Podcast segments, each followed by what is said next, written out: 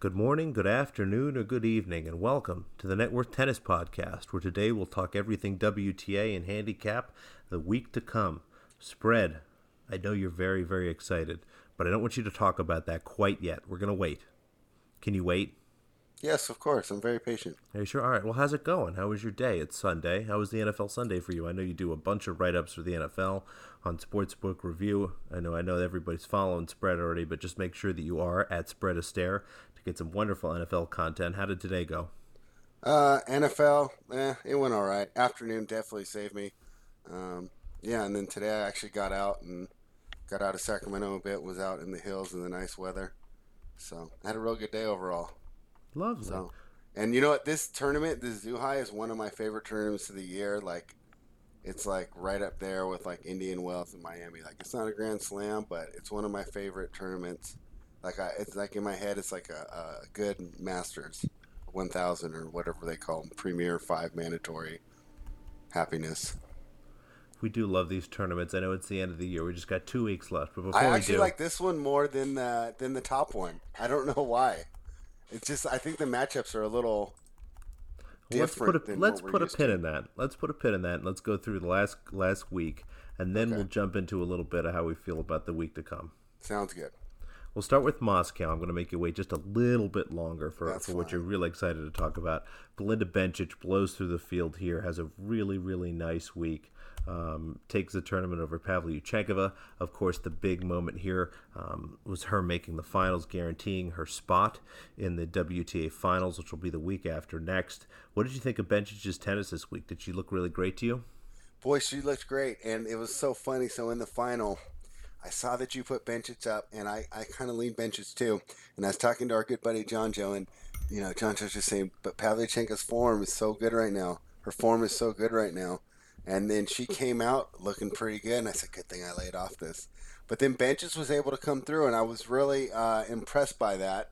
She didn't pack it in. She was in a tough situation, and she found a way to raise her level to win. And, I mean, going into the WTA Finals, first of all, she's had a fantastic year. She really came back. She was kind of getting ridden off after her 2018, and then she started off so strong, was just beating players in the top 10 left and right. And now, you know, she had a little lull, and now she's capped it back off. And she really has to be excited about her 2020, because this year was just the year of leaps and bounds that everyone expected from her when she was a junior champion. And, boy, I don't think anyone's going to want to play her in that final. She's coming in. I think that really just gives her a lot of momentum going into the WTA Finals. I love what you just said at the end there. I think that she's set up in a great spot here to do really well in the WTA Finals. I know our good friend Jonjo is really sharp, and I know you guys love looking at form. I just think the final was a really tough spot for somebody like Pavlyuchenkova. She played a lot of tough matches this week. She's an older player. I mean, it took her 3 sets to beat Sakkari. It took her 3 sets to beat Krejcikova. It took her 2 long sets to beat Kudermetova. 3 sets to beat Muchová. I think that she was basically exhausted at that point, and although she was able to take the first set, you look, Bencic wins the next 2 sets 6-1, 6-1. Really incredible tennis from her, and I'm excited to talk about her next week in the finals. It was nice to see Pavlyuchenkova. She's one of my favorite players. I like watching her play. I think that she's really gritty and plays some kind of fun tennis. It was good to see her this week. Any other thoughts on Moscow before we move into the other tournament? No, let's move right on. Let's head over to Europe and find out what happened there. Well, Spread, it's been a great couple of weeks as an Ostapenko fan, hasn't it? It's awesome, huh? Look at this. She did it. She finally won a tournament. It took her all year. I think let me go back. Is this the only tournament she won this year? Yes, for sure. She had to wait all year. She won the last one of the year, but man, was this fun. Let's take a look at her pathway here. I'll run through it. And what I want you to do when I'm running through this, get ready, because whatever you got, I need you just to go. Whatever you're feeling, whatever's in there, as much as you want to talk. If you talk for the next 45 minutes uninterrupted, I will sit here and listen. Beats Kat McNally in the first match, 7-5, 7-6. Loses the first set to Mertens in the next round, but takes the next two, 6-2, 6-2. Then double breadstick over Lautner. Then three sets against Anna Blinkova. Loses the first one and comes back to win. And then in the final, really impressive, 6-4, 6-1 over Julia Görges. I mean, that 6-1 in the second set, that was impressive, especially against someone who's so good at serving indoors. You know, if you will, I think she was described as a, quote, big-boobed Ivo Karlovic.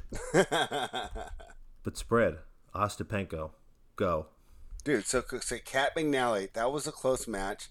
Love to see some of the old mental toughness come back and to see her win in a tiebreak, because that means that she didn't hit the double fault, which was the key. The second round match was when I knew, like, okay, we're really on to something here, because Elise Mertens presented her with some problems. But when she's on, that's the exact type of player she likes. She likes someone that's just going to hit it back and just let her tee off and try and hit winners. And then when she hits them in, you know, that's the player that you know, we're all big fans of, or at least I am. So that was fantastic. And then Lautner, pretty good win. But after the Mertens win, I was pretty confident about that Lautner one.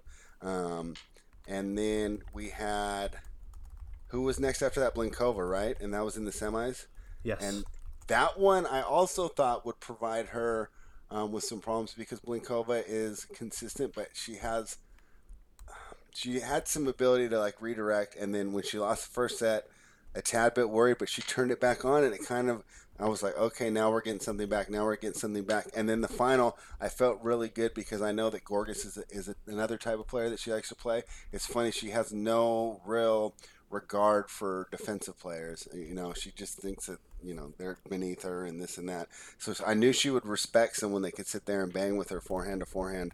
But boy, she was even able to put a little more pace on her forehand than Görges, and that was a lot of fun to watch. And basically the whole week was just awesome as a fan. Marion Bartoli, you are serving the WTA in the best way possible, because I was telling Jonjo this. What do we need more in the WTA than a little cherub-faced basher? Just, you know, she looks just so young, and then she's just out there blasting the ball. It's just fantastic. It's fun to watch. Bartoli's got her. You know, Their coaching changeovers, they look like two girls at brunch. Like, I expect mimosas to come out the way that they're just sitting there gossiping about their opponents. You know, they're just having so much fun, and they kind of like giggle and they laugh, and they may not necessarily be, you know, I mean, Ostapenko is so funny. Of course, she says the right things in the interviews, but you can tell she really kind of has a disdain for all her opponents. And I was saying this also, I don't think she's ever thought that someone has beat her in a tennis match. She's only beat herself in her mind. In her mind, you know, nobody's actually better than her. She just doesn't play her best. That's the only reason she loses. And it kind of comes out in those changeovers, and I think it's fun, and I think that Bartoli is bringing some of that confidence back, and, you know, we haven't seen it since Görges left, and I don't know what it is, but for whatever reason, she needs, like, a female coach, it seems like. Like, it's like I was saying she wants to impress Bartoli, so now she's actually fully focusing. Or with the others, you know, her focus was totally drifting in and out. But with Bartoli, for whatever reason, you know, she wants to impress her, and it seems to really, it brings out really a fun Ostapenko that's a fan. Because, you know, with your favorite, now if Ostapenko's playing like this, an Ostapenko-Sabalenka match is like must-see TV. I mean, those girls are going to be blasting it. That's one of the few girls, her and Keys, that can actually hit the forehand harder. So that's a lot of fun. She didn't double fault in the final, so I don't even know what Bartoli's doing different, because it's not like the toss looks that much better, but she stopped double faulting, and she got herself into the top 50 for the end of the year. So boy, that was like a lot of fun for a year that I had pretty much written off for her. And to end that way kind of made me excited to see how she'll start next year. Although, if I remember right, it doesn't seem like end-of-the-year success necessarily translated into success in Australia last year. Well, I'm disappointed you referred to her as a basher, because if the one thing I have to say about Ostapenko this week, it was a great reminder of what she's capable of. And I don't think of her as a basher. You know, a basher for me is somebody that just kind of hits the ball really hard into big spaces, hoping that they can hit winners. Ostapenko is hitting balls down line. She's hitting shots that are just outrageous. She's just doing everything she can to hit the winning shot on every single point. I think we got to come up with a different name for what she does. Yeah, it's just power play watching her play tennis this week. I know it's she hits so many shots, and you know she gave up a bunch of shots at the same time because you know she's kind of an all or nothing player. It was so fun. This was so fun all week following her matches, watching her play. I mean, she just does things on a tennis court that you just don't see. It's so much fun, and then just to watch her, I loved all your comments about her and Bartoli. What a fun combination that is. And I mean, she's the gift queen. I mean, there's no better gift player on the WTA than Ostapenko. I mean, you scroll through that, it just face after reaction after reaction. I like the one where she's stirring the pot. I use that all the time. But that was really fun. So I know it gave you some inspiration. You were a little worried that maybe success here doesn't translate to success next year. But what do you think Ostapenko needs to carry this into next year? Bartoli. That's the thing. Yeah, she needs a female coach that, for whatever reason, that's like her motivation. It's just, I mean, I sat there and watched her, not listen to David Taylor and these other coaches, just not listening on the changeover. I remember one of them was asking her not to cry. I mean, it was just, there was nothing going on. And now it's like, even when you see the energy in the changeover, it's like, I can imagine that's how much more focused her practices are, and it just seems to keep her focused on the court. And for whatever reason, she's not able to do that herself. So if that's what, the coach is there to provide, then it's a special connection. They really do seem to have a real deep understanding of each other. And the other thought I had this week was, what's the difference between Nick Kyrgios and Helena Ostapenko?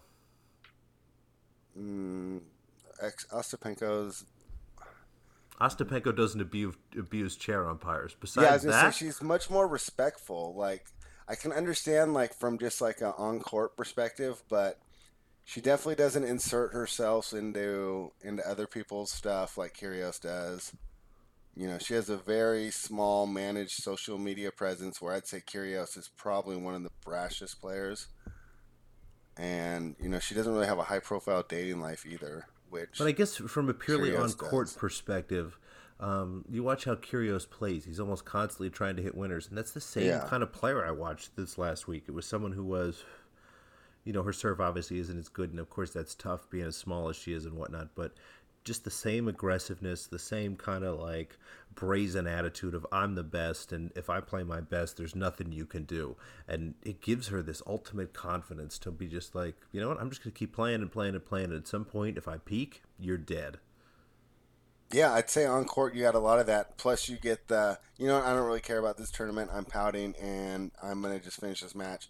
Kyrgios wants to go to the club. She wants to go shopping, or back home to Latvia to watch Latvian pop concerts. But if Ostapenko can keep Bartoli for the entire season next year, what's your expectation? Can she win a Masters? I'm sorry, not a Masters. Can she win a Premier Mandatory? Can she compete for a Grand Slam? I mean, is the sky the limit for you? Yeah, I think so. I think if she kept Bartoli, she'd be back in the top 10. All right. I love the optimism. This is really, really great. Well, right. After watching that, there's nothing, not to be optimistic about.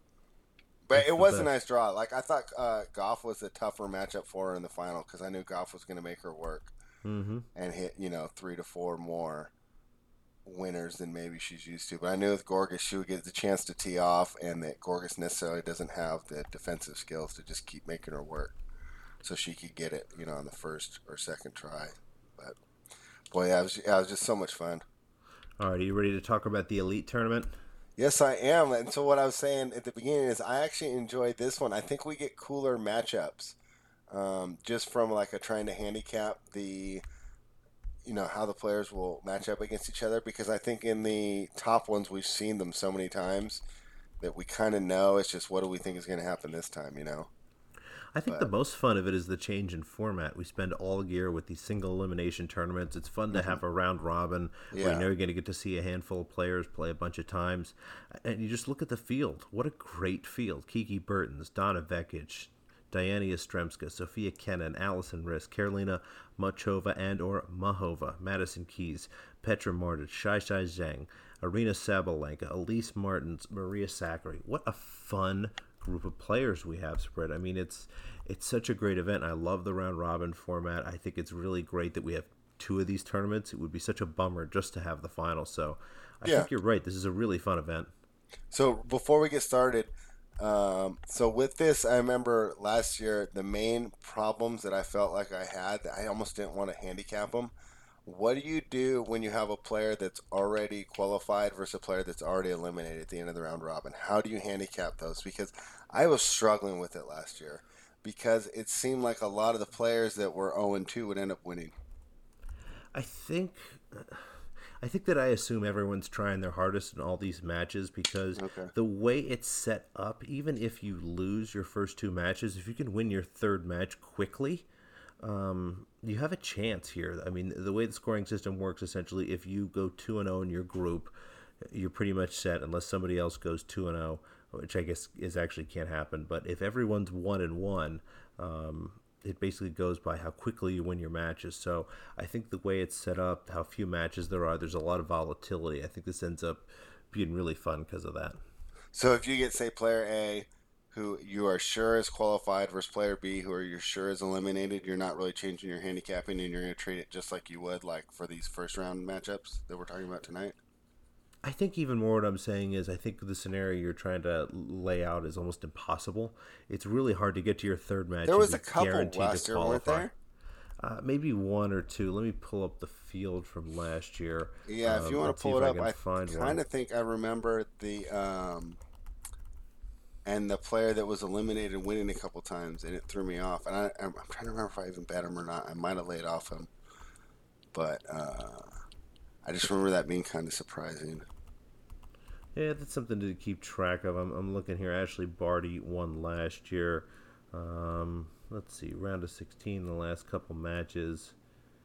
You know, Annette Contevate beat Julia Görges. She was pretty much dead at that point. I guess you're right. If somebody's knocked out at that point, it looks like the way to go is the other way.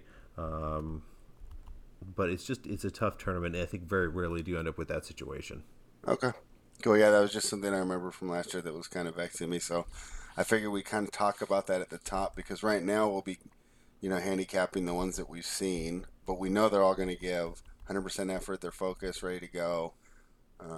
But I just think it's kind of an interesting situation playing out around round robin when you've been eliminated, or, is it that the fact that the winners aren't trying as hard because they're just like, I don't even want a long match.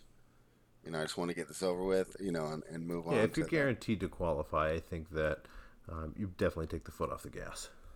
Yeah. All right, looking at past winners here, Ashley Barty, like I said, beat Wang Jiang the year before that. Julia Görges beat Coco Vandeweghe the year before that. Kvitova over Svitolina, and the year before that, Venus Williams over Karolina Pliskova.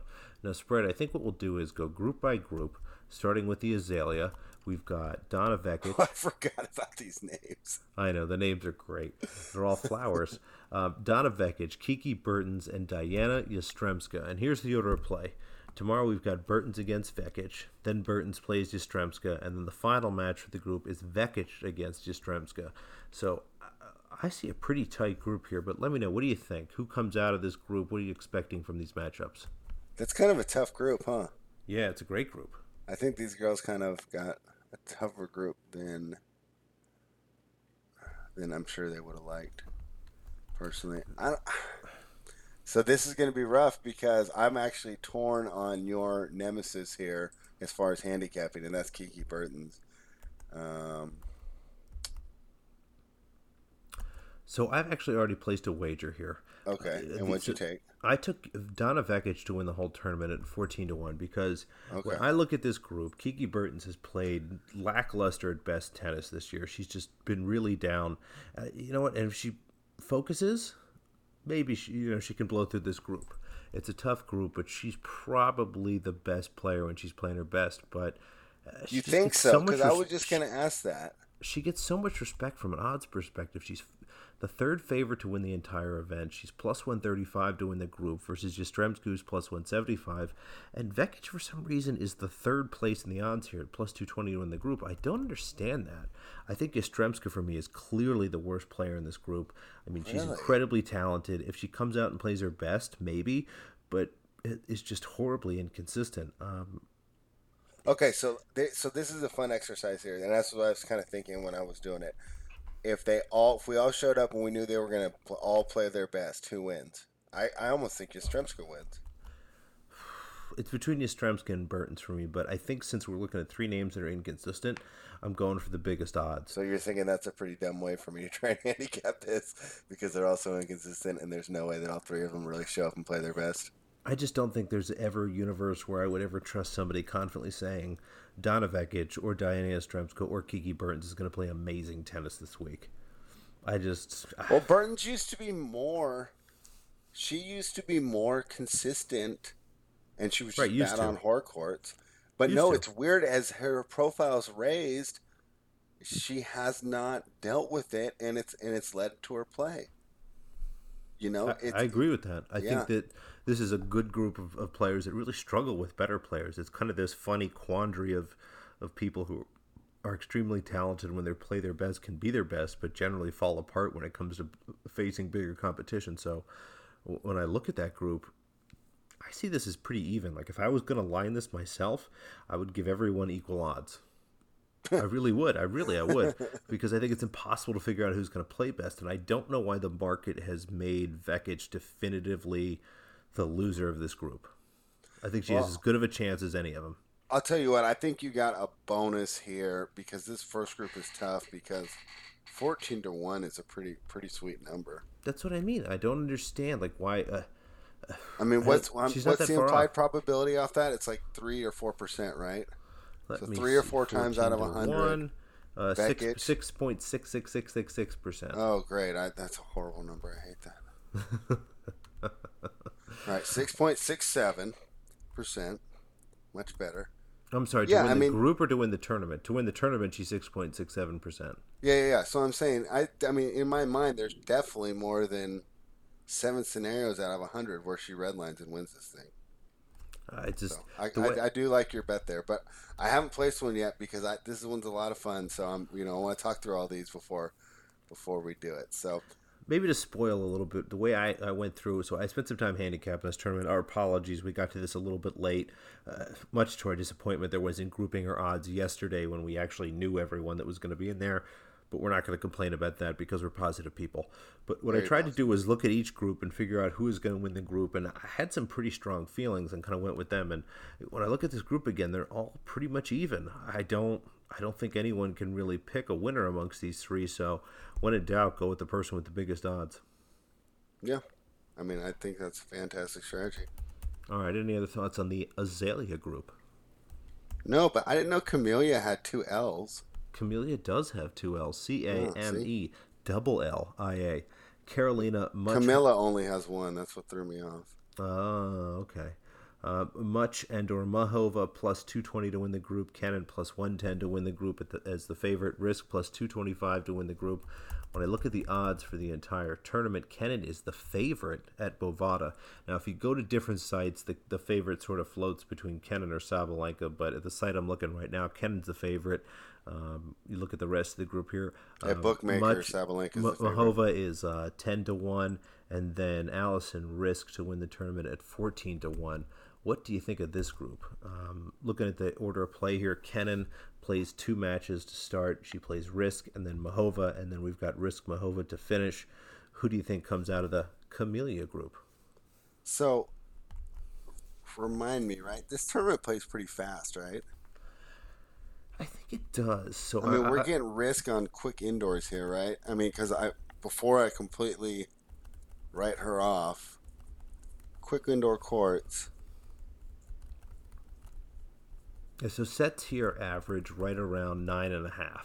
So what you have is a lot of 6-3s, a lot of 6-4s.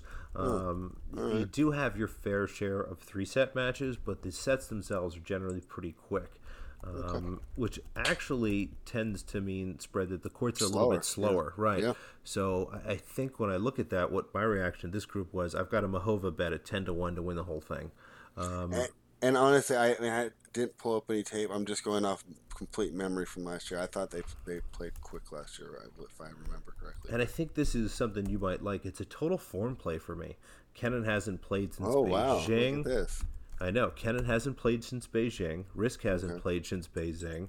Now let's see what's Muchová been doing in the last couple weeks. Oh, that's right. She made the finals in Seoul. She lost in the first round, being exhausted in Beijing, and then made the semifinals in Moscow. Played a tough three-setter against Pavlyuchenkova, but she is playing some great tennis these last couple weeks, and I think is really popping. You know, when I look at her game versus Kenin, I think they're very similar players. I think that they both kind of do a lot of the same things that are good. I think that's kind of a toss-up.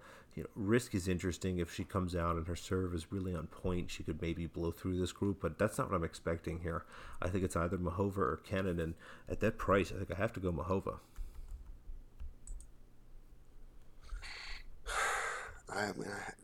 So you want to take Riske? No, I don't. No? Kenin? I immediately wanted to eliminate her and just try and choose between the other two. So you want to eliminate Riske? At first I did, but quick court. So what's your hang-up then? Let's get into that a little bit. If the court is quick, she's going to be able to serve well, and then she's going to be tougher to break, and it can put pressure on a defensive player. I mean, you look at the historical winners of this event. They're players with pretty good serves and they can put spin on the ball. Venus Williams, Petra Kvitova, Julia Görges, Ashley Barty, all good servers, all good spinners at the net. That would show you that. That would show you that the courts do play fast, if I remember right. All right, so yeah, that's my main hang up. And then also, I mean, so Kenin hasn't played since Beijing, but she played pretty well there, right?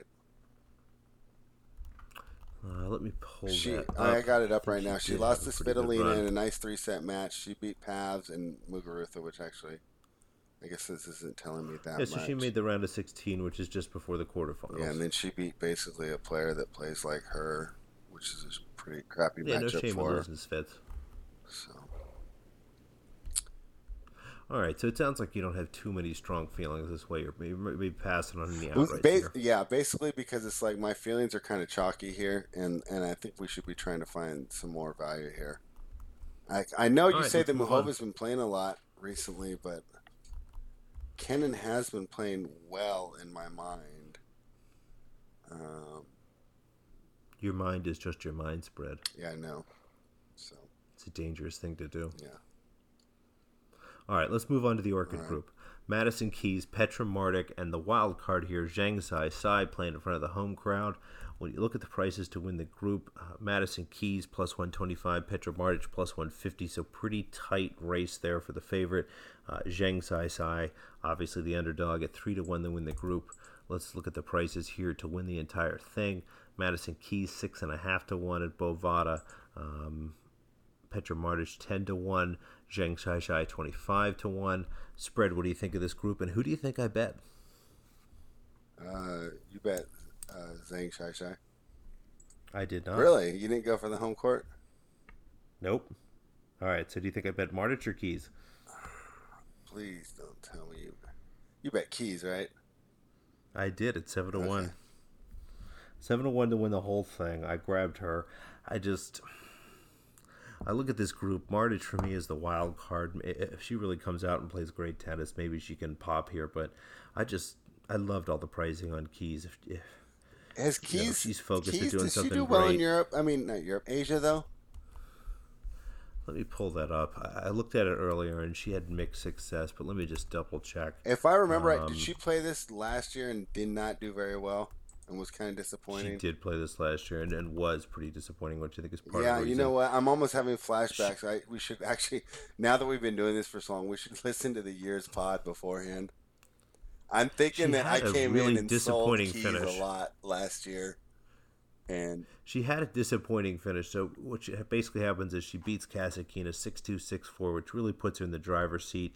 But then Wang Jiang beats her 1-6, 6-3, 6-1. And just, again, by the goofy kind of scoring system and the way the sets go, kind of took advantage of her there a little bit. But, again, I think that this is a big event. I think they all know it's the end of the year. I expect Keys to come out and be focused. I love that price. If she's playing her best tennis, she blows through these three players. Yeah, I don't think she's ever played well in Asia. I'm looking here. It wasn't a very good run for her this year. She only played twice. She retired against Kerber in Osaka, and then she lost to Jennifer Brady, who you know, we're talking about her playing her best tennis. She obviously wasn't playing her best tennis if she lost to Brady. So, well, maybe this is the year spread. Okay, yeah, I'm staying away from Madison Keys there, but. Well, so what do you think about the group then? If you don't love Keys, then you must possibly find some value in Martic or Zhang. Yeah, I guess so. I should, huh?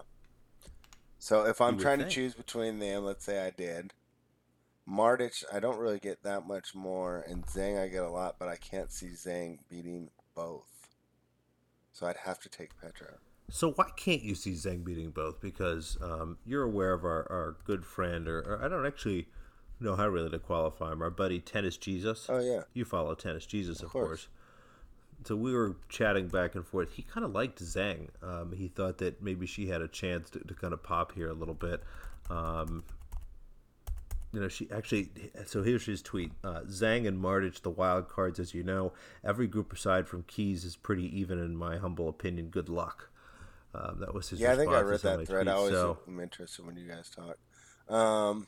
Yeah, no, I mean, I could see why. She played very well, and she was a big surprise this year. Playing better than I expected, and I have lost money underestimating her before. But my idea is going back to our original scenario where we're all imagining them in their best form. I don't see her beating both of them, and I think that Martic or Keys, one of them will show up in their best form, right? I think so. I see maybe a little value in Zhang. I mean, again, like you said, Keys doesn't have a ton of success in Asia. It's a long year. I can see the crowd really driving Zhang to a couple wins here. It's going to be hard for me not to bet her in individual matches, but I just, like you said, if Keys is playing her best tennis, I think that this is a pressure enough situation where she'll be focused. I like her. So when was Zhang's tournament where she ran up all these ranking points? It was San Jose, right? Boy, she beat your girl Sabs in San Jose. Wow. I know, she did. Yeah, so that's where she ran up her ranking points this summer. Since then, she's kind of regressed to the player that we expect, a player that beats other players when they're not playing their best. But I don't agree with that. Really? Well, take a look at, so, you know, she didn't win any tournaments, but, you know, beat Risk in Zhengzhou. Well, she won San Jose, right? In two sets. Right, she wins San Jose. You know, obviously he's a little tired for Toronto and Cincinnati as a result. Well, not Cincinnati. You just throw out Toronto. I think you should be rested by the time Cincinnati comes around. All right, so she goes to Cincinnati. She loses to Sabalenka. I don't see any shame there. The U.S. Open loss to Venus Williams is embarrassing. To only win one game against her in what should be a match that she should be able to move a player around, that's embarrassing. But you look at Zheng Zhao. She beats Risk. You know, has a tough match against Tomljanovic. Goes to Guangzhou. I guess the loss to Paolini is not great, but her Beijing showing beats Puig, beats Stevens, has a tough match against Barty. Okay, but beating Puig and Stevens, are you really giving that much credit? Like, Stevens is... She didn't even try. And Puig, when she doesn't play well, she's not that tough.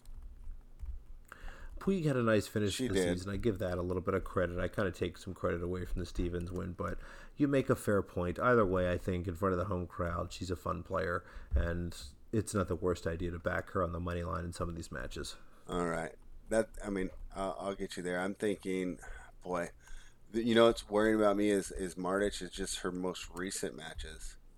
You know, she was having a nice little Asian swing here, but then Wuhan and Beijing. Well, I guess in Wuhan she got a couple wins, and she lets out. That's kind of the theme for this tournament for me.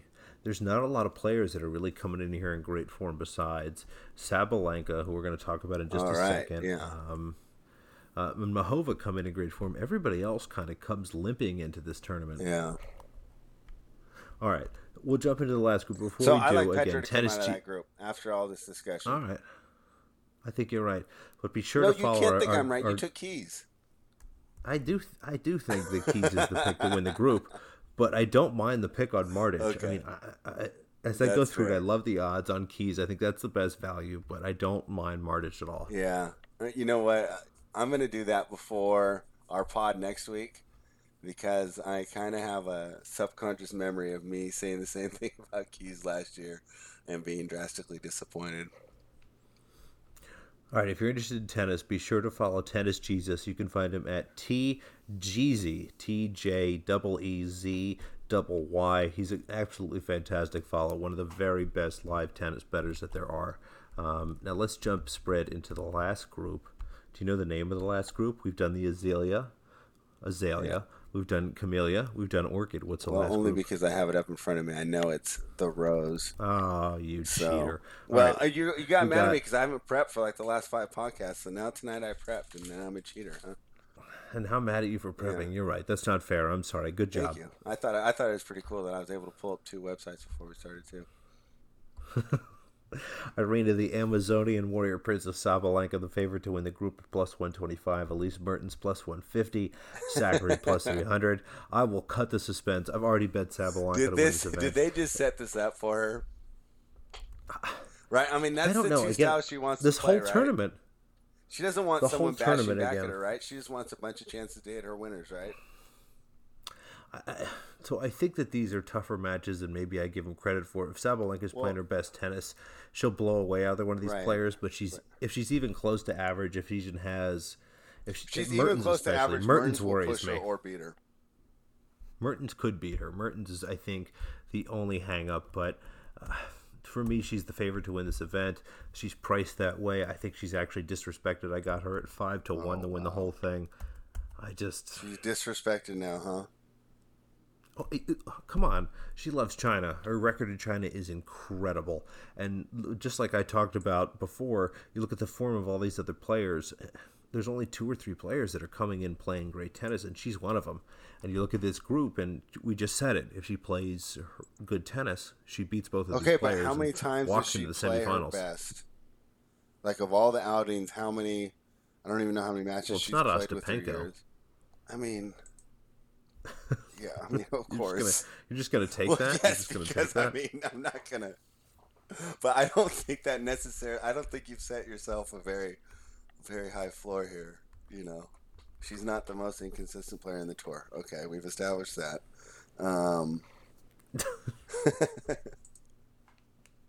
So she's played great in Asia so far.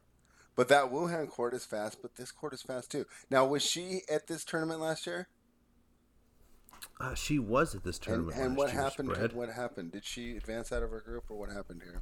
Refresh my memory. Let me double check. I'm sorry. I wish I was better prepared for this moment. Yeah. I am pulling it up just as we speak. Doing a bad job of typing here. But yeah, she did play in Zhuhai last year. It was a little bit of a disappointment from what I do remember. She beat Barty in her first match and then lost to freaking Caroline Garcia for some reason in two quick sets. So she beats Barty 6-4, 6-4, and then loses to Garcia 6-4, 6-4. But, I mean, when Garcia's playing well, which she was last year, that's not, like, embarrassing. So now, what I'm trying to figure out now, I'm going through. Have her and Sakkari played before? I'm pulling that up right now. I don't think that they have. I think that's, like, a very... Oh, you know what? They played once. It was this year. How do we not remember this? In Cincinnati. Yep. All right. Wow. When's the last time Sakkari played tennis? Only because I have it up, because I pulled that up in Moscow. She played this week. That's right. She got beat by Pavs in three sets. And that's her first match since the U.S. Open. Now, why did she skip this? I don't know. How did she qualify? I don't know. Still? I don't understand the end of Sakkari's year. I think maybe she realized she qualified and took some time off, so maybe she's going to be focused at this event. But I think she missed a big opportunity. Did she really quit playing tennis and be Tsitsipas social media manager? This is ridiculous. I can't believe she didn't play the whole. She didn't play one. She didn't go to Asia at all. She skipped the Asian swing. I mean, that's a lot of potential points. And some of those courts play slow. It's not like the whole thing is fast. They are quicker. But... I don't get it. It doesn't make any sense to me. That's why I am so hot on Sabalenka here. I look at this group and nothing scares me. Yeah, no, I mean, I got to agree with you. She has been playing well. She's in good form. Like you said, she has done well in Asia. This is 2 years in a row, so it's not like we can say... She's just hot right now. You know, something about the time zones, the court conditions, the crowds is working in her favor. And boy, she's lost. She's 1-2 against Elise, though. I know Jorge's going to listen to this and try and wring my neck for using head-to-head so strongly, but Elise beat her in Montreal and Eastbourne. Sabalenka won on grass, and Elise won on clay. But their only hard court match, Elise won, but that was last year, and Elise was playing much better last year. Yeah. I don't know if I'm going to bet with you, but I don't really know. I'll get an argument I can make against you. So let's just say our winners now. Who do you think? So let's just go through and tell me who you're going to qualify from each one. All right. So I'm going to tell you also. So Azalea is the toughest one to call, right? This is my bet. I think Azalea is the toughest one to call. I like Donna Vekic. Okay. I think Camellia is probably the second toughest one to call. I like Muchová. Orchid, I think, is the easiest one to call. I like Keys. And then Rose is probably the second easiest. I like Sabalenka. Okay. See, I think Rose is the easiest. I'll take Sab there. I like Martic coming out of Orchid. Okay. Boy. It's okay to take Kenin. You can do it. No, but I mean, you're right with just the recent playing. Muchová's played very well lately. Gosh, I almost feel like I'm having an American bias here if I take Kenin. Let's just take Muchová just for the sake of us having some fun talking about this. And then, yeah. And then you're taking who? Vekic to come out of Azalea? I don't... That means you should take Bertens' spread. It's very easy. I took somebody besides Bertens. You should just take Bertens. Yeah. She hasn't been playing that well either. Like, I almost expect to see a Yastremska red line here. All right. So my outright picks, again, you know, I did. I bet everyone I think it's going to win the group. I've got Vekic at 14-1. I've got Muchová at 10-1. I've got Keys at 7-1 and Sabalenka at 5-1. All those bet just to win the whole tournament. But anything for you. Did you break down, like, who's won, like, which group wins the most often? Like, do the most champions come out of, like, Azalea or Orchid? Or did we leave that important information just on the clipping floor?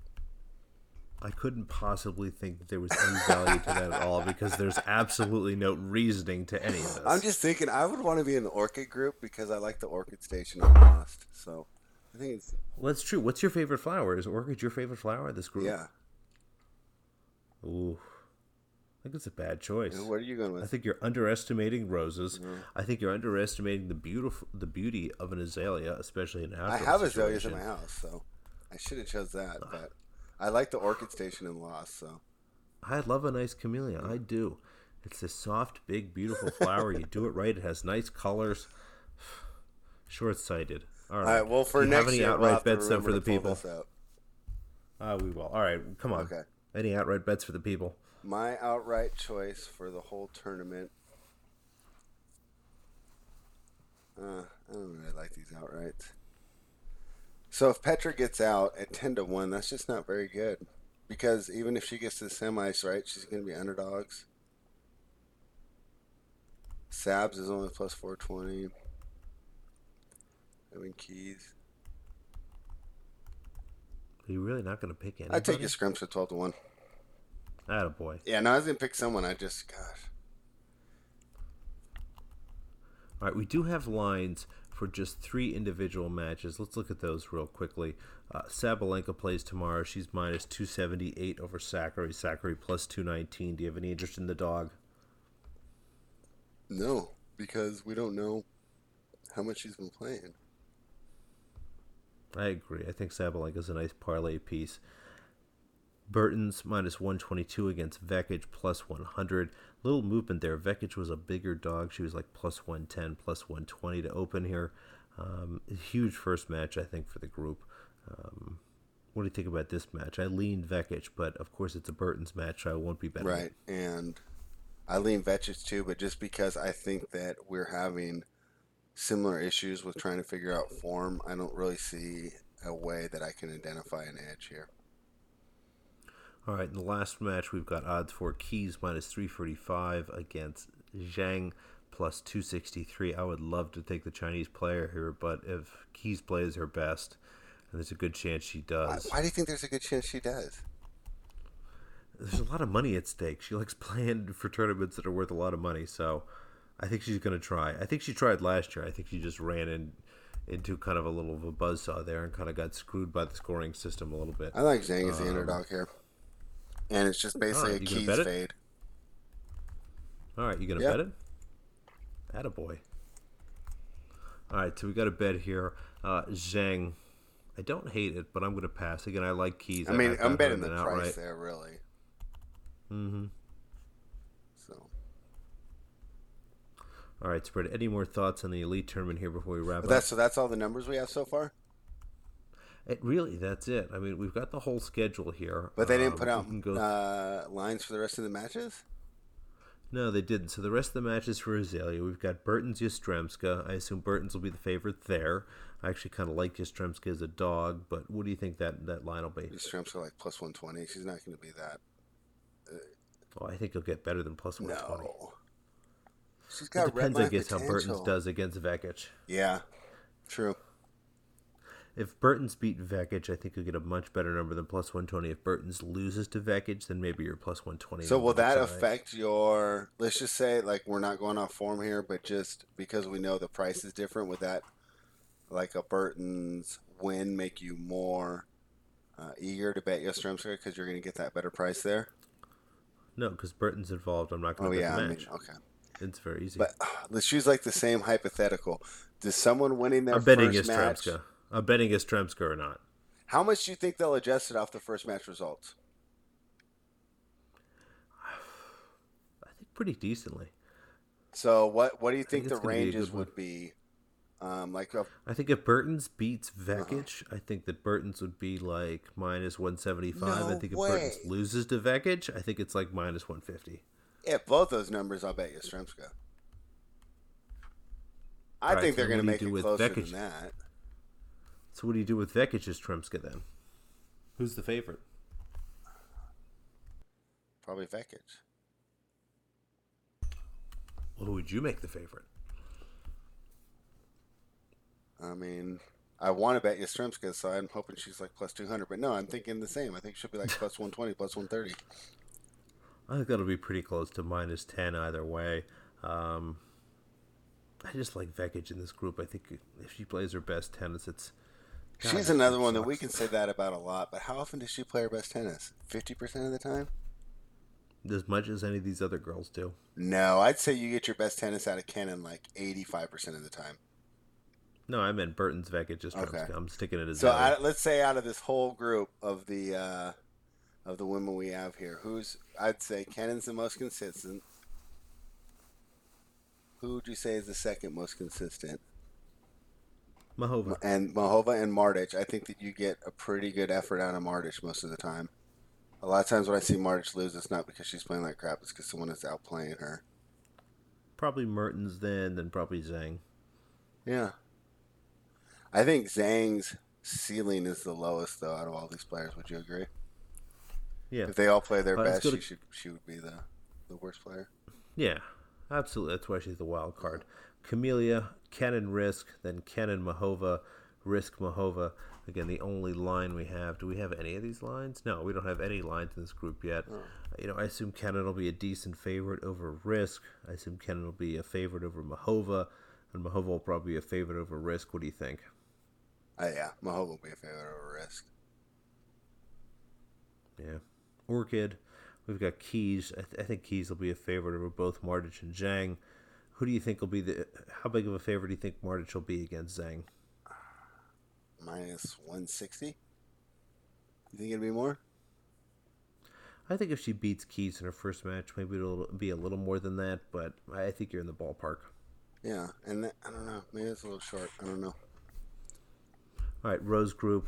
We've got Sabalenka. I think she's the solid favorite in all her matches. What do you think the Mertens Sakkari line is? Mertens got to be like minus 180, minus 200, right? I agree. I think Sakkari should be a decent dog in all these matches. How did Sakkari get in here, and why did she decide? Oh my gosh! Too bad these players don't answer us on Twitter. I really got to know, like, why she just would skip all those potential points.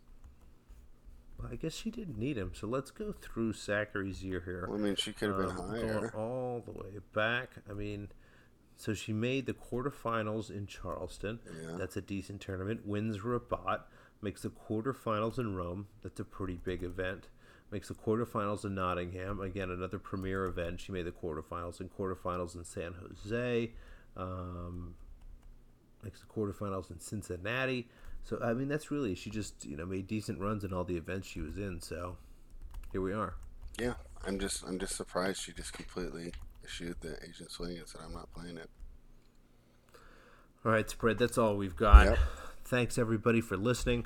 We really appreciate it. Give us a rating and review on whatever app you're using to listen to us, and be sure to follow us at Net Worth Pod, and have a great week. Marion Bartoli, we need you. Good luck in all your wagers. All your wagers.